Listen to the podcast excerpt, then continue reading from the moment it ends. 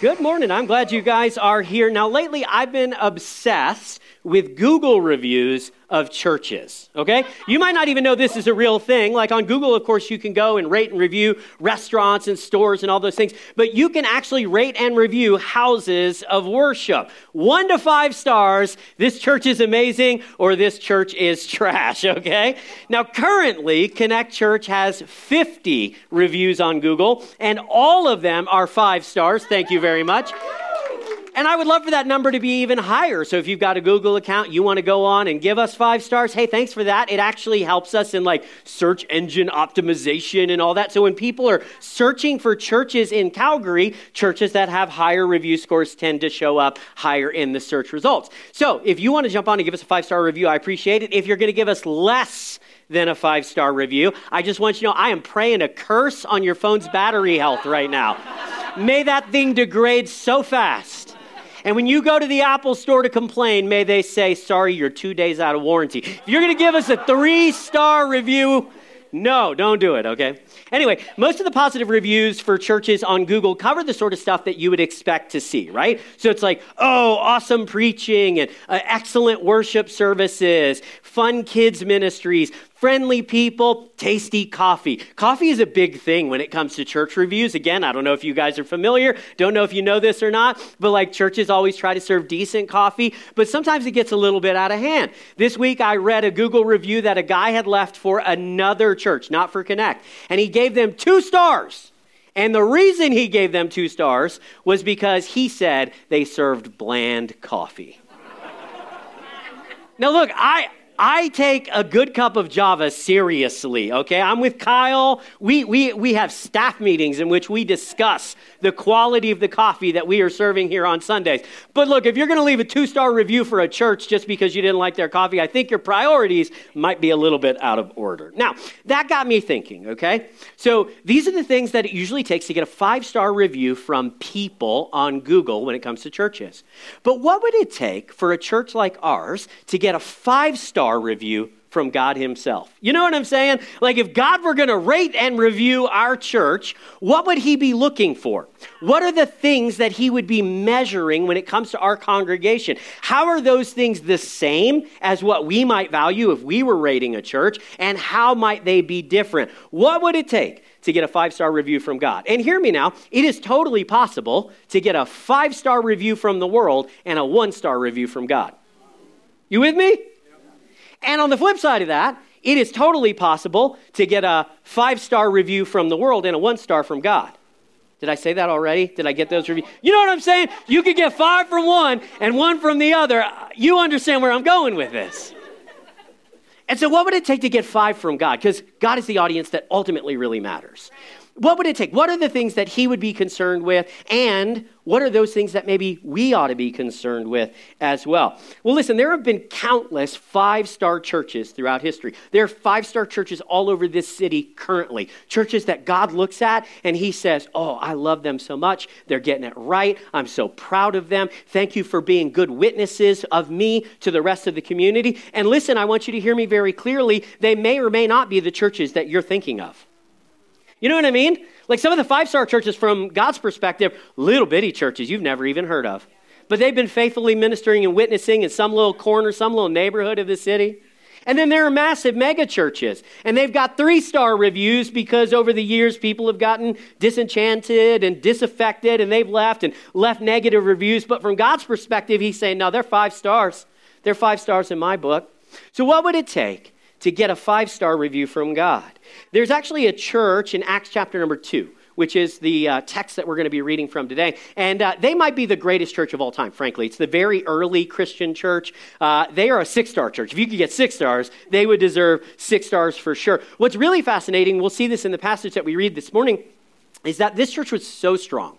It was so solid that they not only got 5 stars from God, they also got 5 stars from the world. It's like totally possible to have the favor of God on your church, to have the favor of God on your life, and to have the favor of people as well at the same time. The early church managed to pull this off, and I don't see any reason why Connect Church can't pull it off in 2023 as well. So let's look at this passage, Acts chapter number 2. What does it take to have a really great community? I want to answer that question as we read the text. Acts chapter number 2, we're going to read verses 42 to 47, and I just like let these words kind of sink in. Now, some of you have been in church for a long time, so you're really familiar with what's being said. Can I challenge you? Let the truths of this passage hit you fresh.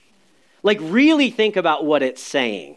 And if you've never heard it before, I want you to be blown away by the kind of community that the early church was. This is what God desires. Verse 42 says this: all the believers devoted themselves to the apostles' teaching and to fellowship, and to sharing in meals, including the Lord's Supper, and to prayer. I'm just going to give you a quick shout out. 2 weeks from now, Lord's Supper Sunday. Plan on being here March the 12th, as we celebrate the Lord's Supper together. The early church did it regularly. Verse 43 says, a deep sense of awe came over them all, and the apostles performed many miraculous signs and wonders. Now look, I got stuck on this verse when I was preparing this message. Because on the one hand, the apostles should be able to perform whatever miracles God wants them to. It should have nothing to do with the congregation, with the sense of unity, with the sense of awe that had fallen over the people. And yet very clearly, Luke, the author of the Gospel of Acts, he ties together the atmosphere of the church and the availability of the miracles. Somehow, there's something about those two things that go together. Look, if you want me to preach better, then there should be some awe in the congregation. You know what I'm saying? Like, this is a collaborative effort. This is not just me on stage delivering a monologue. This is participatory, okay? All right. He goes on to say, verse 44, all the believers met together in one place and shared everything they had. They sold their property and possessions, and shared the money with those in need. The socialists? What's going on here? They like the people in the seats went out, they had garage sales, and they took the proceeds and they donated it to people that were in need. Or they're like, yeah, I've got this extra car laying around, somebody might need it. Probably not in the first century, but you get what I'm saying. The scripture tells us in verse 46, they worshiped together at the temple each day, met in homes for the Lord's Supper, and shared their meals with great joy and generosity, all while praising God and enjoying the goodwill of all the people around them. And each day, the Lord added to their fellowship those who were being saved. Man, this is like a powerful passage, okay? If you really kind of think through the words of what the scripture is telling us the early church was like, it sounds very unique, very interesting, probably a bit, strange, right? And if it sounds strange to you in 2023, please know it was equally as strange to the people in AD 33. You with me? This is not a normal description of earthly community. This is not how, neighborhoods operate. This isn't how businesses tend to operate. This is not how every religious community operates. This was something special. This was something unique. This was something that was even supernatural happening in and among the early people. These folks, first century Christians, in some way, they had an encounter with Jesus, or they had an encounter with Jesus' community that was so compelling, it changed the way they lived their lives. Are you with me? It's not like these people were sharing their meals and giving things away and going to church all the time and stuff before they became believers. No, this represented a totally new way that they started to live their life. Everything about their calendar, their routine, their priorities, their community and friendships, all of it began to change because they had this incredible encounter with God through the person of Jesus. Now, I don't know if you noticed it. I meant to point it out Excuse me, I'm still getting over my cough from this week.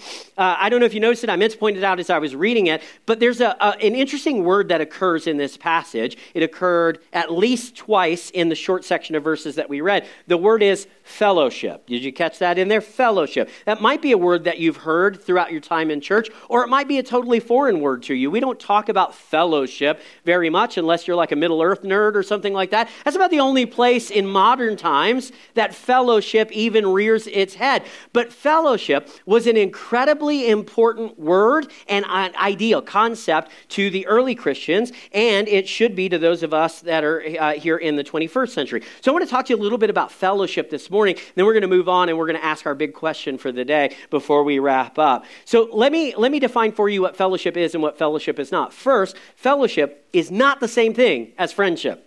Right. Fellowship is not the same thing as friendship. Now, you might think that those two words are basically the same thing, or they mean something like really similar to each other, but there's a clear distinction in the scripture between what fellowship is and then what friendship is. See, friendship, everybody understands, we've all had experiences with this. Friendship is based on shared affinities and experiences. So it's somebody that you really enjoy being around, somebody that you vibe with, somebody that you get along with because you both love anime, or because you both played ringette in high school, or because you were together for 3 years as university roommates, right? Friendship is based around shared likes, interests, affinities, and then also shared experiences. We went through stuff together. We have inside jokes together. That's friendship. And please hear me, friendship is a really great thing.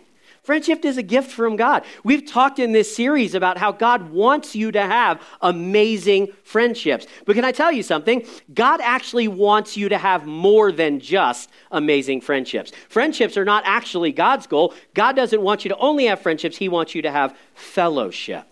Fellowship is a uniquely Christian thing. The world can have friendships. Apart from Jesus, you can have amazing friendships. You might have stronger friendships than me. You might have friendships that like bring your life so much joy and meaning, but fellowship can only happen through the work of the Spirit. Fellowship can only happen within the context of created community. So what exactly is fellowship? Well, the Greek word for fellowship is koinonia. Koinonia. Turn to your neighbor and say, I'm not pronouncing that, all right? Okay, I'm not going to do it. Koinonia, that's the Greek word, and here's what it means. It means to share something together, to hold in common with one another. Now, on the surface, that might sound kind of like friendship, right? Because if we hold in common our shared affinities and interests, we like the same things. We're Marvel versus DCU, whatever it might be, right? Like we have the same affinities and interests. We hold that in common. But fellowship is different because the thing that we hold in common is not just our experiences. It's not just our likes and dislikes. Instead, it's a shared faith. So watch this now. Fellowship is friendship plus faith.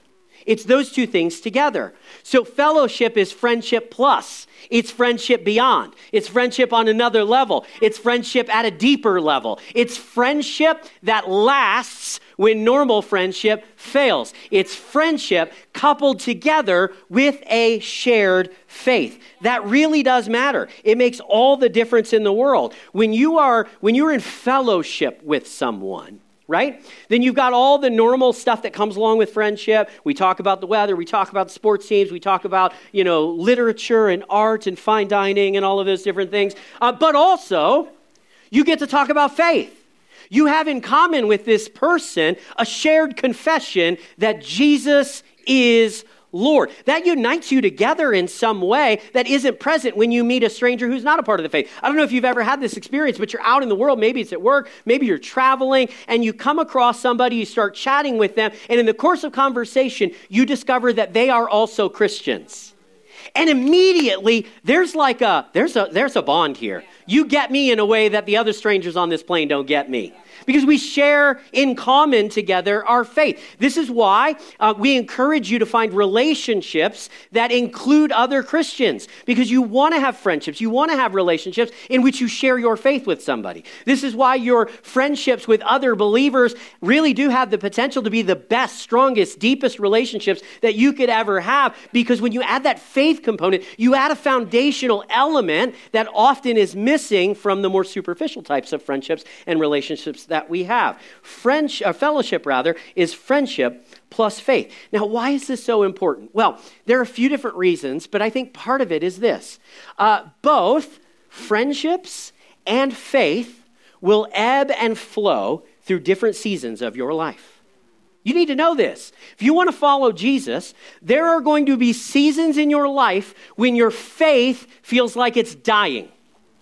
Times in which it feels shallow and you're like, do I even believe this? And why do I believe this? Am I just going through the motions? It doesn't really seem like anybody's listening when I pray. I'm not even sure that I want to read the Bible. That's normal, you guys. You need to know that that's normal. I have those exact same seasons too. If the pastor has it, you're probably going to have it. Faith will ebb and flow over time. On the flip side of that, friendships will also ebb and flow over time. There will be seasons in your life in which you have the richest, most incredible friendships you could ever imagine. It's just like you feel like you belong in some way. And then there are going to be other seasons, life transitions, and your life is going to feel like you're all alone. And I don't have the friendships that I used to have. And why not? And what am I missing? And so fellowship is incredibly important because it keeps you connected to God when one of those strands inevitably weakens for a season. So if you go through a season in which your faith is weak, your friendships in the church can actually keep you anchored and connected to God. There are times in which the only thing that's going to keep you from walking away from the faith is God's mercy and some good friends. And on the flip side of that, there are going to be times in which your faith is really strong, but you don't have the friendships that you want. And there's going to be a push inside of you to say, well, I'm in the wrong community. I need to leave this one and go find another one. No, God wants you to stay anchored, stay committed. Don't walk away from the faith because your friends grew up and moved away, or they deconstructed and they gave up. Don't lose your faith simply because your friendships are struggling at the moment. Fellowship brings both. And you need both because you're not always going to have both. Fellowship is not the same as friendship. Friendship is good, but fellowship is friendship plus faith. So God's desire is this, that you would experience this kind of like transformative, authentic, 5-star community in which you're like, I love the people that I'm with and I love my God. I love loving my God with the people that I'm with. I enjoy both aspects of it, Christ and his congregation. I love the people of God, and I love the God of the people. This is what the Father desires for you. It's what he desires for me. This is what he wants to be true of Connect Church. He doesn't merely want us to be a welcoming church or a friendly church or a real church. Like, that's the bare minimum, you guys. Yeah. God wants us to be a fellowship church, a committed church, a church in which we really are invested in one another's lives. Oh, excuse me. All right, I'm preaching too hard now. So here's what I want to do. I want to give you 3 principles about fellowship that come directly from the text, Acts chapter number 2. Some things that really should be true of our church, the way that you think about community. So like if you're sitting here today and you say, this church is all right, it's not bad, it's like a 3-star church. All right, here are some things that will help turn it into a 5-star church in your mind. We've got a role to play. You've got a role to play. If you're like, this is a 5-star church. Like, I love this thing. I've already left a Google review. Dan, I created a fake Google account so I could leave 2 5-star reviews. Bless you, my brother. But these are going to be the things that we need to stay a 5-star church in your mind. You with me? Stuff is super important, okay? All right, first thing. And we're going to talk about it in terms of fellowship rather than friendship, because you want friendship, God wants you to have fellowship, which is friendship plus. Fellowship is daily, not weekly.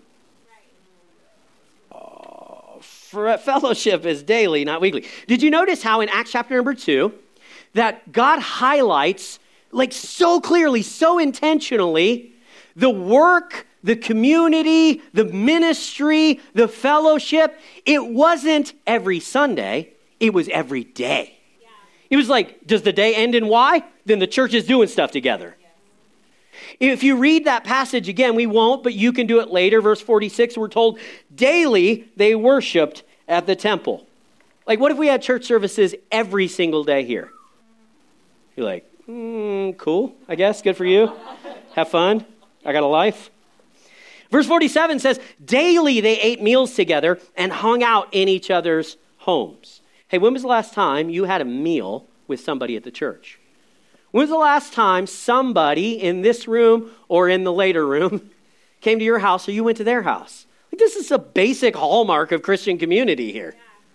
Verse 48 says, daily they welcome new people into the community. One of my great joys as a pastor is that every week we have people that make decisions. Like, it is a rare thing for us to have no Sundays in which somebody reports a faith decision. But as exciting as that is, compared to the early church, like, that's rare. Because it was daily that people were choosing Jesus. Daily they were being transformed. Daily they were falling into healthy community. So fellowship, from a biblical perspective, 5-star spiritual community, it is daily, not just weekly. Now contrast that, the early church's view and experience of fellowship, with ours in the modern world. See, most of us think that church is a once-a-week event that I attend, rather than an everyday community I belong to. Like, let's just be real. Most of us think about church as the 9:30 to the 10:30 a.m. service, or the 11 a.m. to the noon service. It happens once a week. Now, I want to be really clear here, okay? I'm not talking about engaging in your faith. I'm not saying that the early Christians, they like engaged their faith every single day. They prayed every day. They read the Bible every day. They trusted God every day. Of course they did. What Acts chapter number 2 is telling us is that the church was together in community every day. Yeah. This is like on another level, you guys. This is something really, really special. So let me ask you, how good are you at daily community in the church? I'm not asking, how good are you at attending church services on Sunday? How good are you at daily community, right? Let's be honest. If you were to eat once a week, you would be malnourished, right? If you were to bathe once a week, you would stink. If you were to sleep just once a week, you'd be a zombie. If you were to practice piano just once a week, you'd never get beyond chopsticks, okay? It's just not enough. 1 hour on Sundays is not enough for you to thrive spiritually. In fact, I'm just going to be straight with you for a moment. If the only time that you invest in your soul is 1 hour on Sundays, you're already dead. You're just waiting to discover it. It's just the reality. I'm not picking on you. I'm not trying to be mean. What I'm saying is, I know that from your perspective, faith feels like it doesn't work. You feel like, I don't know, these people all seem certain God is real, but I don't. Something must be missing. It is. It's daily engagement with Christ and his community. Yeah. That's really all it is. It's like super simple. It's like you hire a personal trainer. You give them like $100 an hour, and they're like, yep, you need to eat better and lift more weights. And you're like, yeah, I could have done that on my own. But you didn't. Same thing here. It's like the answers are not difficult, but they can be hard to put into practice, at least in the beginning. And so I'm just telling you, the difference between a vibrant faith and a dying faith often comes down to daily participation. Yeah. Not just in spiritual practices, but also spiritual community. Honestly, it's even worse than what I've said so far because, this is crazy. Okay, so as a pastor, there's a lot of research that gets done on church attendance, faith trends, all those different things. And obviously, I pay very close attention to those. I think they're very important. They help inform what we do and why we do it here at the church. And so it used to be, like when I started going to church, okay, that you were considered an active church member, you were an active attender of religious service from a sociological perspective if you were there 3 times a month. 3 times a month. Now, on the one hand, it's like, oh, so one Sunday a month, you just decide no? I mean, it's like, wow, 75% of the time, I guess, is good. But like, compare it to the church in Acts. These dudes were together every single day. Like 3 times a month sounds crazy compared to 30+ times a month. Today, Sociologists, religious people who study religions, they actually had to recently go back and redefine the term, what constitutes somebody who regularly attends church services, because the number had slid so precipitously that it's like, well, nobody even goes to church 3 times a month anymore. So now check this out. This is crazy. Sociologists say you are a regular church attender if you go 3 out of 8 Sundays. Or like 1.5 times per month, essentially. That is so crazy. Like, look, you've just got to acknowledge that if that's the level of investment in your faith, then it's no surprise that faith doesn't feel very meaningful. Right. It's got to be daily. Community's got to be daily. Encouragement's got to be daily. Prayer's got to be daily. Bible study's got to be daily. Generosity's got to be daily. Sacrifice has to be daily. This is what God has called us to, and I think we're really, really missing the boat here.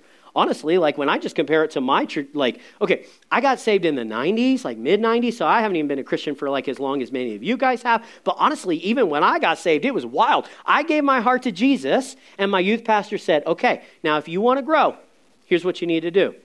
Sunday school, 9 a.m. Sunday morning worship, 10 a.m. Then come back at church, 5 p.m., we're going to do Bible study. Then Wednesday night at 6:30, we have prayer time. And then Saturday mornings, we do visitation. I did 5 times a week. And I felt really good about myself. It did help me to grow. But again, in comparison to the early church, even that seems kind of sad and pathetic. Our fellowship has to be daily. It can't be weekly. You want to love the people that you attend church with on Sunday? Spend some time with them outside of Sunday. Like, develop some real relationships that go beyond merely sitting in a dark room together. So here's what I want to do. Oh, man, I got to go. Okay, I want you to give yourself a review. This is just between you and God. You're not going to turn to your neighbor. You're not going to turn in a card or anything like that. Let's pretend that we're Google reviewing ourselves today, okay? So on a scale of 1 to 5, 1 star to 5 star, 1 star being I only come every 3 out of 8 services. And 5 stars being I'm committed, daily I'm around people of faith, daily I'm engaging in community. 1 to 5 stars, where would you fall? Where would you fall? Just be honest, because nobody's going to know. It's just between you and God, so there's no harm. Where would you fall? I wouldn't give myself 5 stars. I wouldn't, just so you know that. I might give myself 4, 4.5 maybe. But the reality is a lot of my time around Christian community is like paid time. It's work time. You know what I'm saying?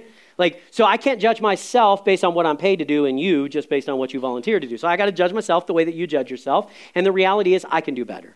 And I believe that probably most of us could do better. Very few of us would say, yeah, I'm at 5 stars when it comes to daily fellowship with my brothers and sisters in Jesus. Now, if that's you, if you want to move it from 3 stars or 2 stars or 4 stars up to 5, here are a few things you can do. Number one, for the love of goodness, join a Connect group, you guys. Like, we have not given up on groups, okay? We've had groups every single semester since we got started. And the reason is because we believe there's value in being in regular community. So like, listen, it's probably unreasonable just because of the world that we live in today to think that any of us are going to be in community every single day like the early church was. But what if we did 2 or 3 days a week? Like really, what if we invested in community 2 days, 3 days a week? That would go a long way towards helping us to develop this kind of authentic spiritual community that God wants. So join a Connect group. Join Lay Khan's God's Promises Today. Come Friday nights on games night. Go join Jody's single parents group if that applies to you. If not, that's weird, don't. Find a group that makes sense and join it. It's not too late. Are you with me? Join a group this week. Go online to our website, connectcalgary.ca/groups, and register for a group and try one out. Hey, we've talked about this before, so I'm not gonna belabor the point too much. But get really involved in each other's life. Follow each other on social media. You know, follow each other on social media so you can kind of connect outside of church. Share your phone number in the appropriate kind of context and setting. Pray for one another. Do you pray for your church? No. Not do you pray for your pastor? Not do you pray for, the organization. Do you pray for the people in your church? If you did that, it's a way to engage in spiritual community fellowship every single day. And look, if you're saying, well, Dan, all those are fine, but I don't resonate. That's not for me. Okay, if that's not for you, then create some opportunities for some people. You can do that. We give a lot of latitude here at Connect. We want you guys to be the drivers of community. We don't want community flowing from the stage. We want it flowing from the seats so you can create new opportunities. Okay, that's point one. I got three, but I got to do it in like 5 minutes, so we're going to rush. We also see that in Acts chapter number 2, fellowship in the early church was focused on giving, not receiving. Giving, not receiving. Like when I read Acts 2, I'm blown away by the generosity of the early church. Like it wasn't only during November, during their Crazy Faith series that they decided to be generous. And it wasn't just like a begrudging tithe. It's like, oh, well, I guess I have to give because they passed the offering plate in front of me. No, they went all in. They gave sacrificially. And listen, the temptation here is going to be to think about giving only in terms of finances, okay? And look, money is a part of the equation, but it's only a part. Fellowship brings generosity into more areas than just finances. It's finances plus. Like our spiritual ancestors here in Acts 2, they shared their homes with one another. They shared their meals. They shared their time. They shared their love. They shared their faith. Fellowship is built on people mutually serving and sacrificing for one another. It's got to happen. We've got to make ourselves available. We've got to invest into other people. Again, contrast that with what most people are kind of looking for today. If they're Google reviewing churches and stuff, they basically talk about what they're looking for in a church. You ever met somebody that's like church shopping? And they're like, here's what I'm looking for. It's got to have. And they list off, several things. They want this kind of music. They want that kind of theology. It needs to be within a 7-minute drive of their house. The kids' ministry needs to be so good that the grandbabies would rather go to church than Callaway Park. It's like we put all of these massive expectations on like, here's what I want to get out of the church. But the early church wasn't asking about what they could receive. They were asking how they could give. How can I contribute? How can I make a difference in this community? How can I be a part of what's happening? I don't want to sit back and consume. I want to contribute. I want to give. I want to be involved. Can I just let you in on a little bit of secret here? This is like really, really behind the scenes stuff at Connect Church. Everything that happens at this church from Sunday morning to Saturday night, everything that happens at this church is made possible by the generosity of some of the people in this room. Everything that happens. So like if we have funds to pay a single mama's rent so that she's got another month with a roof over her head for her kids, that is made possible because somebody decided to give in our services. If there's coffee here on Sunday mornings, it's because somebody decided to give their time to show up early to brew coffee so that you could have a warm cup of Java in your hand. If there's music, it's because the worship team gave up their Thursday night so they could come here and rehearse so that they could lead you in worship. If there are meals that are served at the drop-in center on Tuesday, it's because a Connect group decided that they didn't want church to only happen on Sunday mornings. Everything that happens here is built on the generosity and giving of people just like you. And I want to say to those of you guys that give financially or service or in any other way that maybe I'm not even acknowledging at the moment, thank you guys. Like this can't happen without you. It is the community. Acts 2 says they devoted themselves to these things. It is the community making all of this possible. So I want to say thank you, bless you, keep on giving, keep on being generous, keep on sacrificing and serving because you're helping us build this Acts 2 community. And there are many of you that are in the room right now and you've been the recipients of the generosity of the volunteers and the donors that are here at Connect Church. And like, it's awesome to give you a thank you. Like to Dito of the Week, we love you. Thank you for being a dream teamer. Every single service at the end of our hour together, we acknowledge those of you guys who give and we say thank you. This is important. It needs to happen. Doesn't always happen in churches. And so we're committed to saying thank you as much as we possibly can. However, can I tell you the best thank you that you could give to the people that are serving and donating to our church, the best thank you you could give is to join them in their service. Yes. It really is. Yes. Like, it's one thing to say thanks to the people that brewed coffee, but it's another thing to say, I'm so grateful you brewed coffee for me. I want to go brew coffee for somebody else. Yeah. Yeah. I'm so grateful you gave so that we could have services in this building. I want to give so that other people will get to have services in this building. Yeah. Fellowship is about what we give, not what we receive. Now look, it's okay to receive. You should receive. In fact, if anybody's going to give, somebody's got to receive. So there needs to be a balance between giving and receiving. When you get spiritually mature, when church becomes everything it's supposed to be, you stop asking about, well, does it feed me? Am I getting what I'm supposed to or what I want out of it? And you start saying, how can I contribute? How can I give? How can I get plugged in? How can I make a difference? And so Kyle already mentioned it to you earlier. We've got Backstage next Sunday. Like, if you've been sitting for a while, look, if this is the first Sunday, a couple months, something like that, cool, sit, you're safe. Figure it out. But if you've been around for a while, like, frankly, guys, we need you. And you need to get involved. It's good for your soul. It's good for the community. So get involved in Backstage. Okay, give yourself an honest score here, 1 to 5.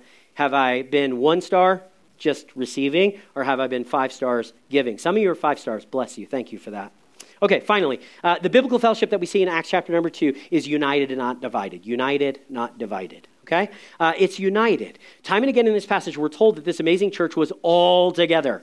How they were one. They were united by their faith. We read throughout the book of Acts that the early church was a united community. Now catch this, they were not uniform.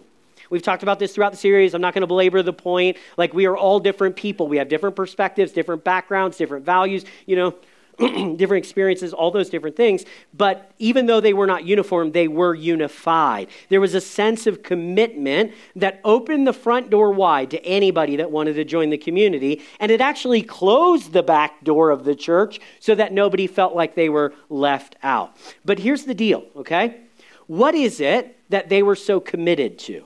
They were unified together, but what is it that they were committing themselves to? The passage is actually really clear. The apostles devoted themselves to the apostles' teaching, to prayer, to meals and fellowship together with one another. They were committed to Christ and his community and nothing else.